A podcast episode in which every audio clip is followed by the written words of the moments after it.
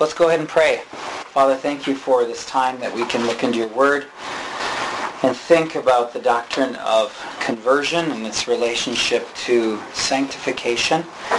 And Lord, we pray for open ears and eyes and hearts. We pray, Father, for wills that are um, ready to receive your word, to take action upon it. Father, I pray that you will uh, bless our time together. You'll give me strength of voice and clarity of mind and uh, Lord, that you'll just make this time together of genuine spiritual profit uh, to all of us, Lord, that we will grow in our own walks with you, uh, but also be further equipped uh, to serve you as uh, personal ministers of the Word, uh, which we call counseling. Lord, we, we just pray for your blessing on our time. In Jesus' name, amen. Well, this breakout session uh, is on the subject of conversion and its relationship to sanctification. I am calling it conversion where sanctification begins uh, because I believe that in evangelicalism today, the doctrine of conversion has almost been lost entirely. Uh, I believe that we have jumped from uh, a quick presentation of the gospel to people uh, to just accept Jesus and then they start to begin to experience this thing we call the Christian life, and they have ups and downs, and they don't understand uh, where it's all going and where it began. And I think one of the reasons uh, for so much confusion uh, is because we have bypassed the, the doctrine of conversion in, in many cases. I am firmly convinced after uh, over two years uh, two decades, excuse me, in pastoral ministry and just as many years in counseling ministry, that we, in many cases, when we are counseling professing believers, I'm becoming more and more convinced that we are counseling people who have not yet been converted.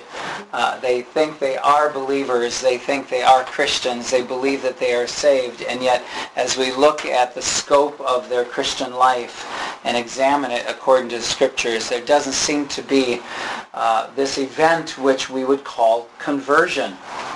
And uh, so it, it's, in my opinion, a, a, very much needed topic that we need to consider. Uh, when we think about authentic biblical counseling, which is what I would like to call it, we need to understand that we are in a position whereby we ought to be looking at the gospel as the power of God to rescue sinners and to take sinners from a state of being spiritually dead in trespasses and sin and unable to do anything to save themselves, much less sanctify themselves, and to convert them, to breathe new life into them by the power of the Holy Spirit through the new birth, and then to sanctify them to become like Christ. Uh, that's really what the gospel's about. There is no salvation without sanctification. This whole idea that a person can be saved and yet experience no no change in their Christian life is foreign to the scriptures. The scriptures present salvation as something that is a divine work of rescue, rescuing people from sin and placing them on an entirely new path. And so this extraordinary work of God, which we call salvation, uh, must begin with what we call conversion, which is a complete turnaround. It is a, a, going in one direction and God intervening and turning around and you go in the opposite direction. It's a 180. Conversion, I like to say, is the child produced by the marriage of faith and repentance. Uh, one theologian defines it this way. You may have this quote in your notes. I'm not quite sure. But conversion is our willing response to the gospel call in which we sincerely repent of sins and place our trust in Christ for salvation. The word conversion itself means turning. Here it represents a spiritual turn, a turning from sin to Christ The turning from sin is called repentance, and the turning to Christ is called faith. We can look at each of these elements of conversion, and in one sense it does not matter which one we discuss first, for neither one can occur without the other. And they must occur together when true conversion takes place. Okay, so conversion is the child produced by the marriage of faith and repentance. Repentance is a turning away from sin. A faith is a turning to God. And salvation involves both.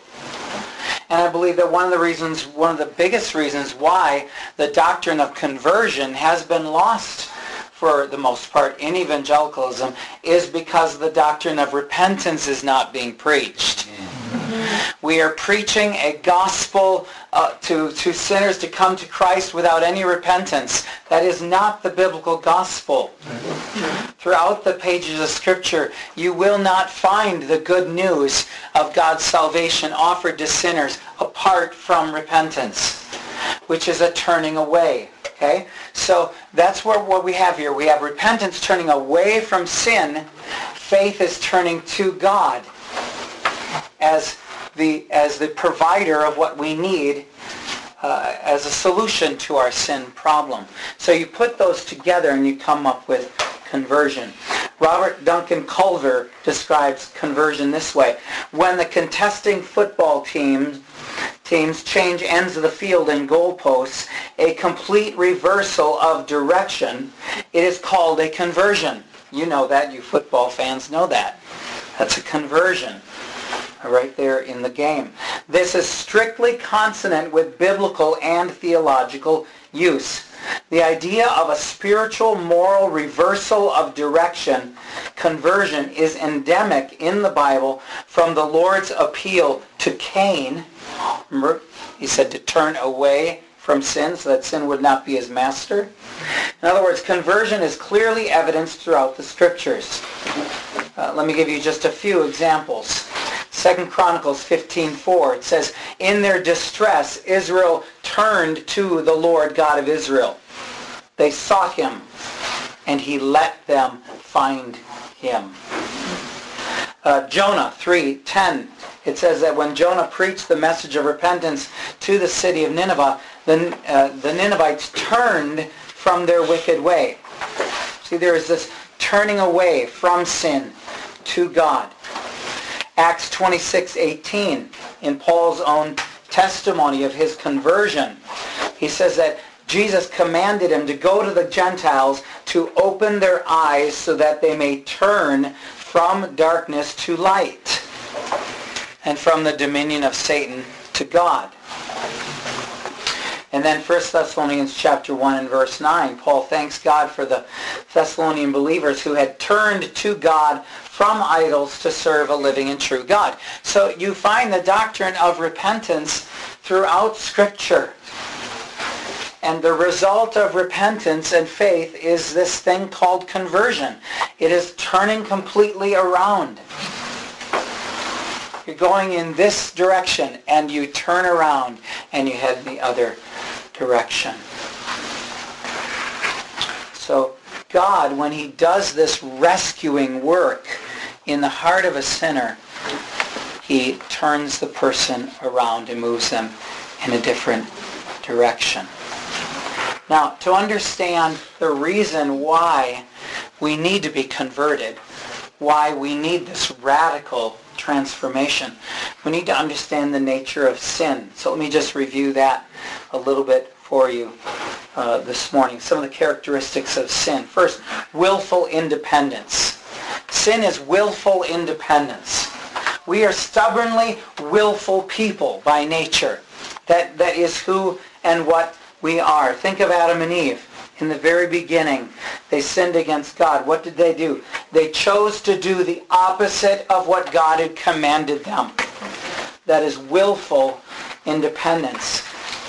We see this as well in Isaiah 53 and verse 6. And this is such an important verse for us to understand in regard to the nature of sin because it emphasizes two aspects of sin, that we are sinners by nature and we are sinners by choice. Okay? We are not sinners because we sin. We sin because we are sinners. It's a part of our nature. Okay? And sometimes in our counseling, we are working against the Holy Spirit because we're trying to convince people that they are sinners because they sin without exposing their heart to them, which proves to them that they are sinning because they are sinners. And so when you teach a person that they are a sinner because they're sin, then what you're going to give to them is behaviorism. You're just going to give them moral correction. You're not going to give them the gospel revolution that is needed in their heart. And so we need to take to work backwards from a person's behavior to their heart to show them that they don't simply need to put off and put on. They need first to be revolutionized from the inside out by the Holy Spirit through the gospel. The problem in a lot of biblical counseling is we are telling unbelievers to put off and put on, and they can't. They can't put off and put on because they have no spiritual life inside of them. We have to first have them understand the depth of their sinfulness in their hearts. And that's why I like Isaiah 53, 6. All of us like sheep have gone astray. Each of us has turned to his own way. But the Lord has caused the iniquity of us all to fall upon him. So we are all like sheep who go astray. That's our nature. But we are also people who have willfully turned against the Lord. So willful independence is a part of sin. This is why John calls sin lawlessness in 1 John 3, 4, because sin is basically acting independently of God. And that's, that's the way we are by nature. We want our own way and we want it now and we don't, uh, and we're not going to be in favor of, of listening to anybody who tells us anything different. Right? We were that way when we were kids, right? Mm-hmm. Yeah. and, and we're still that way every time we sin against God. We're basically shaking our fists in the face of God and saying, I don't like your way, I want my, my way, it's better. Uh, that's what we do every time we sin. We're not conscious of it. And that just proves the fact that it's so ingrained in our nature. But sin is also selfish and cruel. It's selfish and cruel. It not only demands its way and demands it now, but it demands its own way regardless of the consequences and the harm it will bring upon the other people around us. That's what sin is like. I mean, think about Cain in Genesis 4. He envied his brother's righteousness and his brother's acceptance with God, and in anger against God and against his brother, he murdered his brother. And uh, John tells us, First John says that Cain did that because of a failure to love. See? Sin is the opposite of love. Sin is self-centered. Love is other-centered. Total depravity is also a term we need to be reminded of. Uh, our heart is autonomous, at least it thinks it is. It wants to be autonomous. It wants to be its own boss apart from the authority of God but it's also enslaved to depravity, as Phil uh, just spoke of in our last session.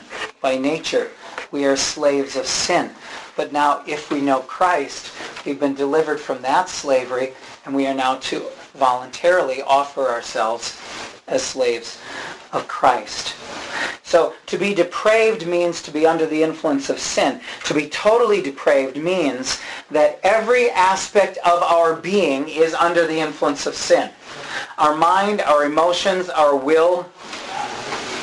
So from head to toe, we have been corrupted by sin. That's what total depravity means. It doesn't mean that every one of us in this room is as bad as we could be. Certainly we could be much worse.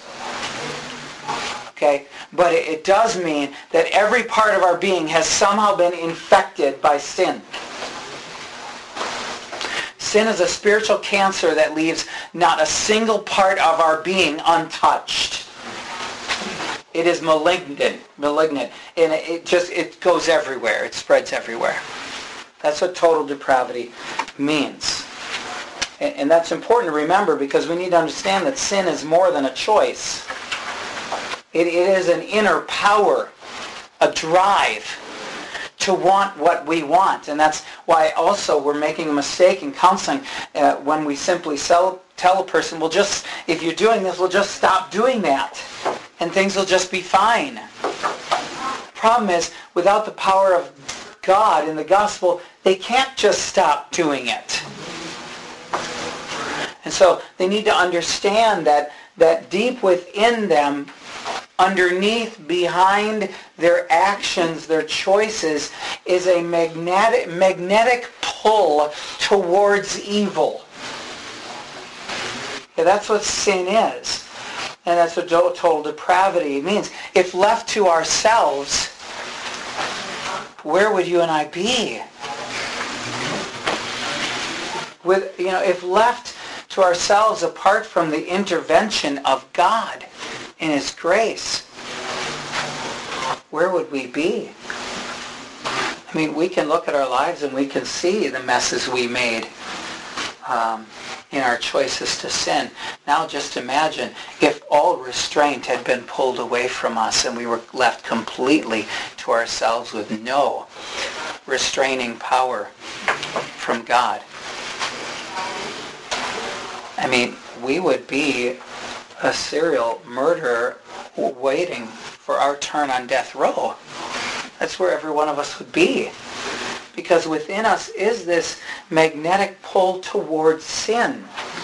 You know, David said in Psalm 51, I was brought forth in iniquity, and in sin did my mother conceive me. So from the very moment of conception, I was a sinner, so that was my nature. And that's why he then goes on to say, Behold, you, God, delight truth in the inward being. God doesn't just want us to clean up our act and get our lives straightened out.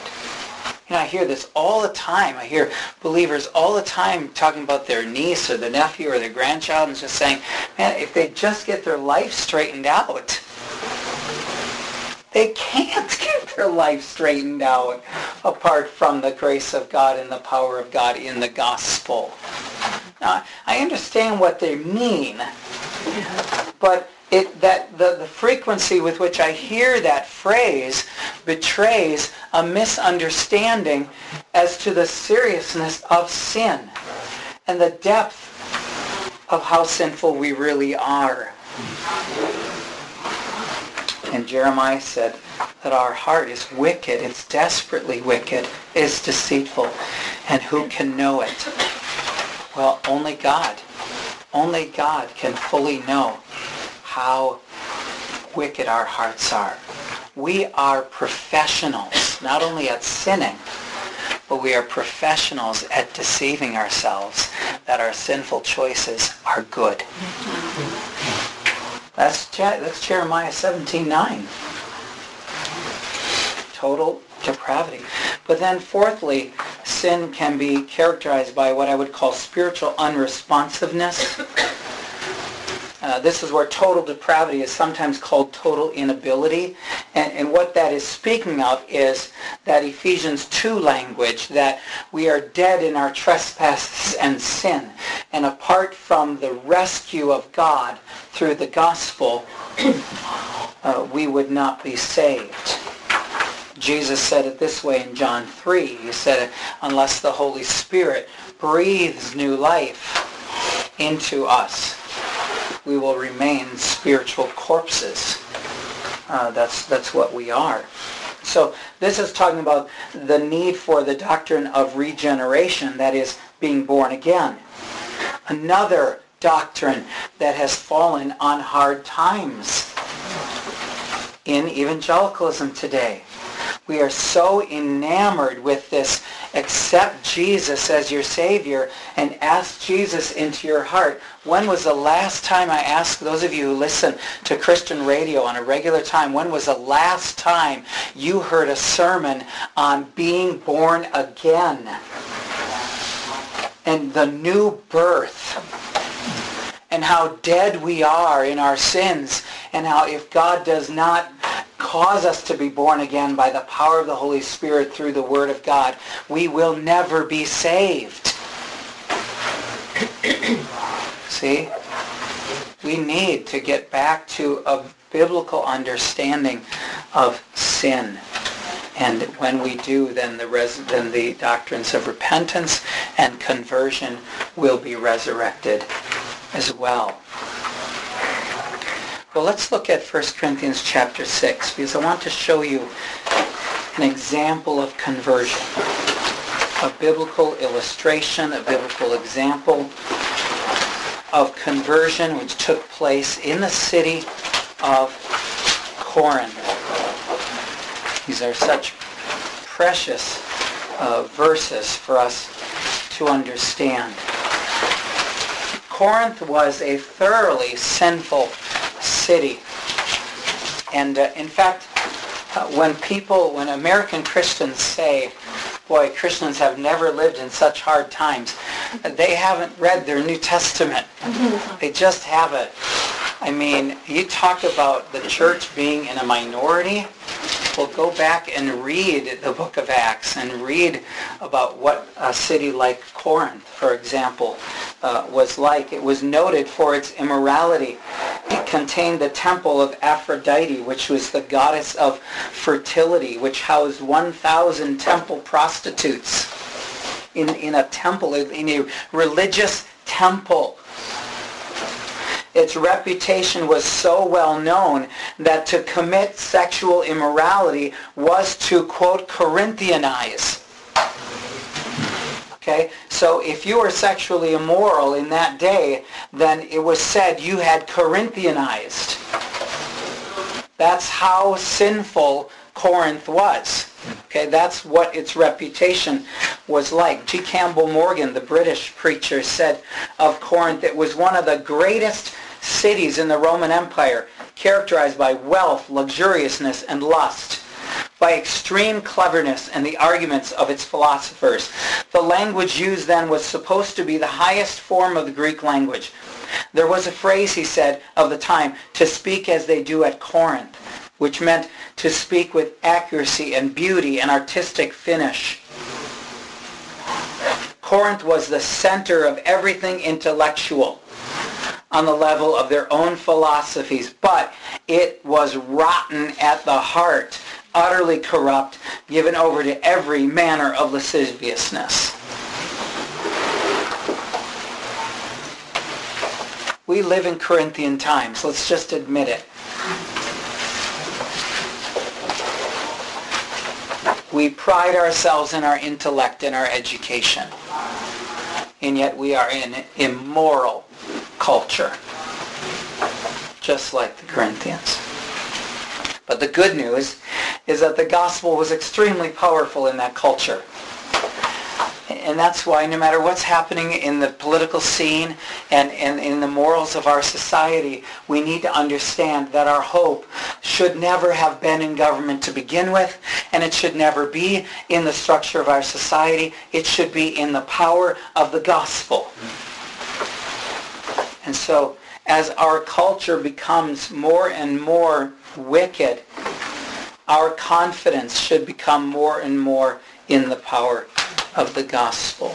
And so you read verses like chapter 6 and verse 9. Do you not know that the unrighteous will not inherit the kingdom of God? Do not be deceived. Neither the sexually immoral, nor idolaters, nor adulterers, nor men who practice homosexuality, nor thieves, nor the greedy, nor drunkards, nor revilers, nor swindlers will inherit the kingdom of God.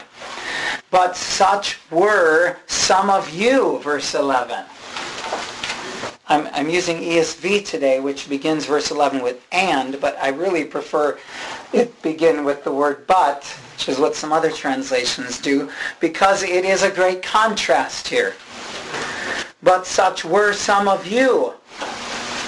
But you were washed, you were sanctified, you were justified in the name of the Lord Jesus Christ and by the Spirit of God. So the good news is that God in his mercy can and will intervene through the gospel and in his mercy he will save people out of this kind of corruption.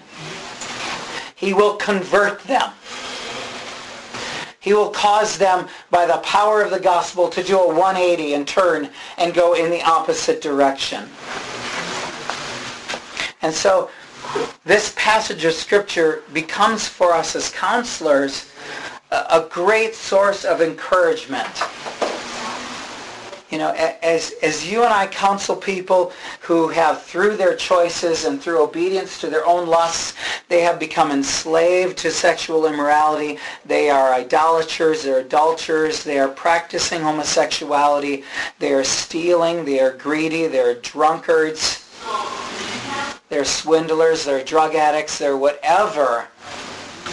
You place any of those voluntary um, addictions, uh, uh, addiction really is just a voluntary bondage to sin. Okay, that's what addiction is. And, and so you take anybody, and, and, and addiction has 101 and more faces to it, okay? It's not just drugs, it's not just alcohol. It's, it's any voluntary enslavement to sin we can biblically refer to as an addiction. And, and you, you have, you're working with anybody in that situation, you ought to be going to 1 Corinthians chapter 6, and you as a counselor ought to be finding hope in verse 11 that such were some of the Corinthians. God loves to rescue people who cannot rescue themselves. We live in a culture that believes God helps those who help themselves. We, we own and read and counsel from a Bible that teaches something very different, and that is that God loves to rescue people who cannot rescue themselves. He loves to help people who have no power in and of themselves to help themselves. So this passage of Scripture is really critical for our understanding of conversion. Let's look at some of the examples that Paul uses of habitual sins. And I say some of the examples because that's all they are. It's just a short list. We could spend the next three or four hours uh, on a whiteboard. It'd have to be, every wall in this room would have to be a whiteboard. And we could begin listing off every sin that comes to our mind. So these are just examples. This is not a complete list. But it does give us a good example of how God reaches in and saves people and converts them from enslaving lifestyles. Okay, first is fornication. Sexually immoral comes from uh, the word pornos, fornicators. Okay, it refers to those who practice illicit sexual activity. Uh, the term can be used of immoral people in general. And so Paul is warning against all sexual activity that is outside of marriage. That, that's how broad this term is. Okay, pornos, you, under, you, you recognize the word right away, right? Mm-hmm. It's the word from which we get pornography, which is printed or visual material uh, containing explicit description or display of sexual organs or activity. It is material that is used to, to stimulate a person's thoughts in order to get them to act a certain way. Okay? So fornication is something that is not to be a part of the Christian's life. Paul is saying, uh, do you not know, verse 9, that the unrighteous will not inherit the kingdom of God? In other words, the sins that I am about to reveal to you, Paul is saying, are totally inconsistent with the Christian life. it is instead consistent with someone who would not be inheriting the kingdom of God. So fornication is, is one of the sins that as we counsel people, we are compelling them to turn away from. But where did Jesus say fornication begins? Begins in the heart. Yeah. It says from within, Mark 7:21, out of the heart proceed fornications. Now that doesn't mean that we don't take radical steps to deal with the stimuli that are in our lives and in the lives of our counselee. But you can have a perfectly clean environment and still have a fornicator inside of the heart. And so remember, don't just be working on the outward. You've got to be working on the issues that are lying within the heart. Adultery. He mentions adultery. Uh, adultery is different from fornication in that it violates a marriage covenant. So one of the people who's involved in the fornication is married, and that's what makes it uh, adultery. The reason adultery is so serious is, is that it brings a third party into the marriage bond. See, it's God who said that a husband and a wife become one flesh. So adultery introduces a third party into the covenant that was supposed to be involving just the two. Two people and God. Now a third person comes into this covenant. And that's what makes adultery so serious. It's a violation of that sacred covenant. According to the New Testament, marriage is a picture of the love of Christ for his church or the relationship of Christ to his bride. And that's why even the New Testament uses such strong language in referring to adultery. It says in Hebrews 13:4, "Let marriage be held in honor among all, and let the marriage bed be undefiled, for fornicators and adulterers God will judge." That's New Testament language. Okay? And it's important to remember that because some people think that the God of the New Testament is softer than the God of the Old Testament. It's the same God. He's the same God. And he hates adultery now just as much as he did in the Old Testament. Okay, adulterers are not stoned to death now as they were in the Old Testament. But that doesn't mean that God's hatred for the sin has diminished. And then there's homosexuality that's mentioned in uh, verse 9, nor men who practice homosexuality. And there are actually two words that are that are used uh, in this context. And one refers to the effeminate or the soft, literally, the passive partner in a homosexual relationship. And the homosexual is the active or recruiting partner in the relationship. So even in a homosexual relationship, if, if you're aware of any that in your own family or your, your uh, acquaintances, you will see that one person in that partnership is more domineering than the other. One is more one, one is more of the recruiter, the actor, the pursuer. One is more passive. And, and you'll see that in even in that relationship.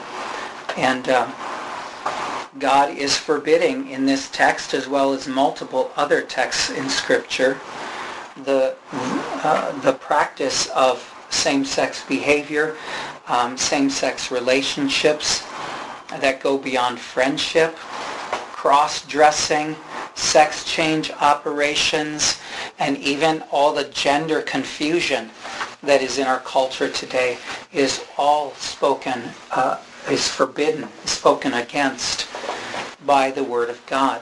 But the good news is that like these other sinners that are listed here, so are the homosexuals who in verse 11, Paul says, such were some of you.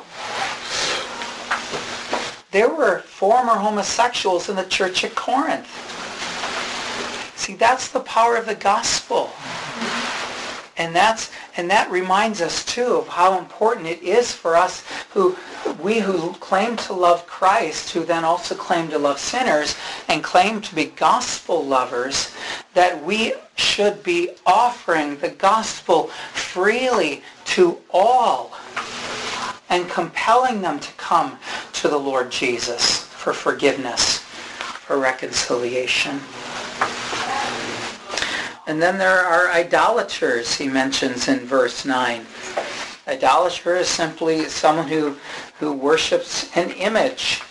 Um, but we know from other scriptures that it goes way beyond the worship of, of image. We are images. We are commanded in the New Testament to flee idolatry. So even us as believers, there are, there are things in our lives which are idols. An idol is anything that we seek to please more than God. So that too, we could fill all the walls in this room with lists of the idols. You know, uh, it was John Calvin who said that the human heart is an idol factory. And there's just no limit to the idols that we will create. That, that's part of our sinfulness. And then there's greed. Uh, he, he speaks of thieves or greedy and swindlers in verse 10. And you take all of those words and you put them together and you basically come up with to, uh, the concept of people who are willing to do dishonest things to get things that they should work for. That's really what stealing is. Stealing is the lazy way to get stuff. You're not willing to work for it, and so you'll you will swindle someone out of it. You'll steal, and uh, it it finds its root in covetousness. That's the the heart issue there, and drunkenness is mentioned in verse 10. And, the Bible always puts drunkenness in the category of sin. So no matter what conclusions you come to in regard to a Christian's relationship to alcohol, please understand that the scriptures always, always, always forbid the misuse of alcohol to the point where it controls you. We are not to be uh, filled or, or held captive by alcohol or drunk with wine, but be filled with the Holy Spirit. So it's an issue of control. Of course, in our culture, we don't hear the term drunkenness very often, do we? We don't even use the term drunkard much because now it's alcoholic. People aren't drunkards anymore. People aren't people aren't drunkards who who began to make wrong choices and became enslaved to alcohol. People are now alcoholics who have now this disease. Um, and, and they don't need redemption. They need therapy. And, and so we need to understand that, that that's a huge problem. It's a huge problem among Christians today. This whole idea of, of the disease model being used for counseling. So we need to be discerning and more careful uh, in our language. Ed Welch uh, does a good job of dealing with that in his book on addictions, and he brings out some of the um, the history of the Alcoholics Anonymous uh, movement and how the disease, the whole disease model was created and now really imposed upon us. And then verbal abuse is also mentioned as one of these uh, sins. It's referred to as reviling in verse 2, nor revilers. A reviler is a person who uses uh, their tongue as a weapon. Their weapon of choice is their tongue. They may not have any guns in their houses. They may not have any other kinds of weapons, but their tongue is an incredibly powerful weapon. You know, we heard it when we were kids. Sticks and stones may break, may break my bones, but words will never hurt me. That's the biggest lie. You and I know that's the biggest lie we've ever heard. We have all spoken words that hurt more than sticks and stones, and we have all had words spoken to us that hurt us way more than sticks and stones would have ever hurt us. And then Paul ends with a practical warning.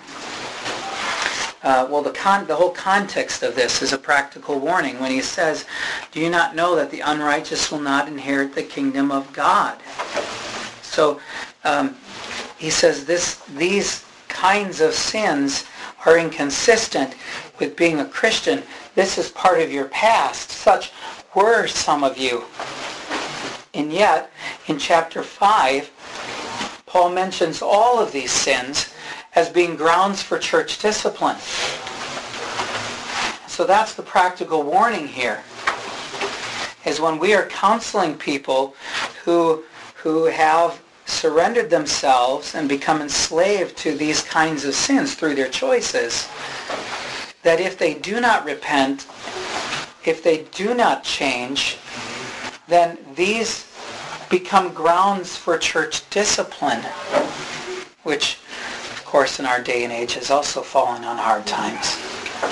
Um, too many churches are not willing to practice a biblical church discipline lovingly but firmly coming alongside uh, one another and saying, uh, your, your behavior is inconsistent with the Word of God. It's inconsistent with what it means to be a Christian. And to help them to change. Now, let's move on to verse 11 because that was that was the illustration of conversion. Okay, those are just examples. But you can you see how God reaches in and rescues and converts people. This should give us so much hope in the power of the gospel. And now let's look at the changes that come about because of conversion. Verse 11. Such were some of you, but you were washed, you were sanctified, you were justified in the name of the Lord Jesus Christ and by the Spirit of God. Now, notice God's transforming work in three ways. First, God regenerates dead sinners and forgives them. Okay? Paul says, you were washed. That is referring to the doctrine of regeneration, the new birth. So God breathes his life into sinners by the washing of regeneration. And, and the, the tense that's used here in the Greek shows that it is a decisive event that happened in the past with permanent ongoing results. So the moment that we came to, to faith in Christ, we turned from our sin and we turned to Christ and we were converted. We were regenerated. We were uh, made new, washed made completely new. This is the same thing Paul was talking about in Titus 3 and uh, verse 6 when he speaks of the washing of regeneration and renewing by the Holy Spirit. And this is speaking of forgiveness. We have been washed of our sin. Uh, Revelation 1.5 says that, that Christ has released us from our sins by his blood. Isn't that a wonderful I love that verse. And Micah says that God has taken our sins and cast them in the depths of the sea. Where are our sins right now? They're at the bottom of the ocean, washed in the blood of Christ. Brand new creatures. And, and so from a guilt perspective, it doesn't matter what our life was like before we were saved. Now, consequences may remain. You know, that, that's, that's part of the, the principle that you reap what you sow. Forgiveness doesn't always erase all the consequences. You know, when a drunkard gets saved, he doesn't necessarily get a new liver. Okay, he might still die. Um, but he can be completely forgiven and released and free. And then God sets sinners apart as his own possession. We were sanctified. That's what the word sanctify means. It means to make holy, to consecrate. And, and the Bible uh, speaks of three kinds of sanctification. The emphasis in this conference has been upon the second um, phase of sanctification. But let me just walk you through, through all three of them because it's very important that we understand. There's a threefold sanctification in our lives as believers. First, there is positional sanctification, and that refers to God God's calling apart a sinner unto himself, okay? So he sanctified us when he called us to himself through the gospel. He set us apart mm-hmm. from the world, okay? That's positional sanctification. That's what it means when the New Testament calls us saints. Hagios, holy ones. Not because we always act like saints, okay? But positionally before God because he looks at us uh, as being clothed in the righteousness of Jesus, we are called holy ones, okay? That's positional sanctification.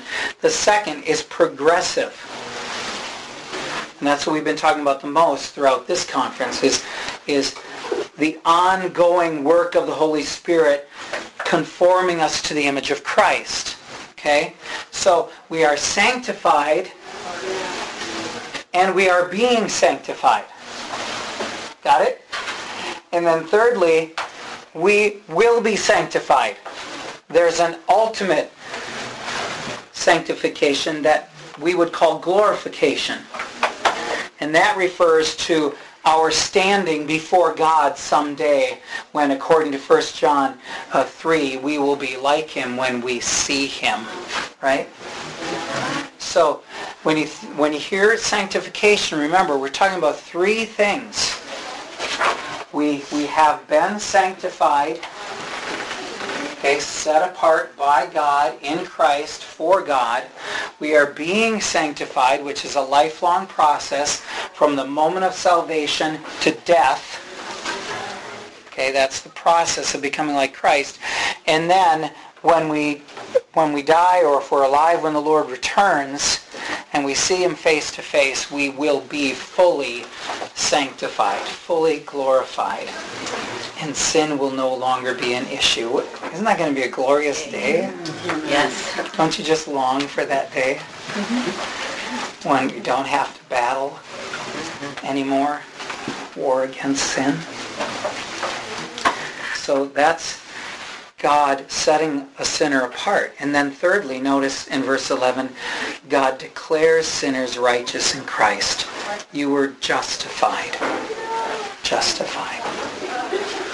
Justification is a legal act whereby God declares us who are sinners righteous on the basis of the imputed righteousness of Jesus Christ. So the moment we believe, God grants to us the righteousness of Jesus and credits it to us as if it was our own. And he declares us righteous. That's what it means to be justified. And that's why, as Phil said in the last session, it's so important for us to remember the difference between justification and sanctification, the middle sanctification. Justification is a one-time event whereby God declares us righteous in Jesus Christ because of being united with Jesus Christ. And now we are being sanctified, which is a process of becoming like Christ. And this is all the work of God. Notice that in the name of the Lord Jesus Christ. And look at the last part of verse 11. And by the Spirit of our God. See, from beginning to end, Paul wants us to be very clear on this. That all of this phenomenal work of rescuing sinners is by the grace of God. It's not by our works. It's not by our efforts. And yes, we are very active in sanctification, that middle part of sanctification, because we are called to be obedient. it is the Spirit of God who gets the credit when there is change that happens in our lives. So um, pray with me, will you please, that in our churches and um, in our lives as counselors, that throughout evangelicalism, that God will somehow bring a revival of the doctrine of conversion. I think it is so needed. Appreciate you coming today. Let's pray. Father, thank you so much for your precious word. Thank you, Lord, for giving us such hope in the power of the gospel to convert sinners like us, Lord. We who were once enslaved to our sin and in, in darkness, Lord, and you brought the light of the gospel to us.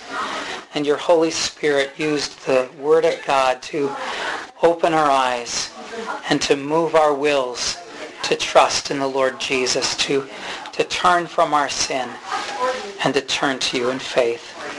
Lord, make us better ministers of the Word of God to the people that you bring into our lives. In Jesus' name, amen. amen. amen.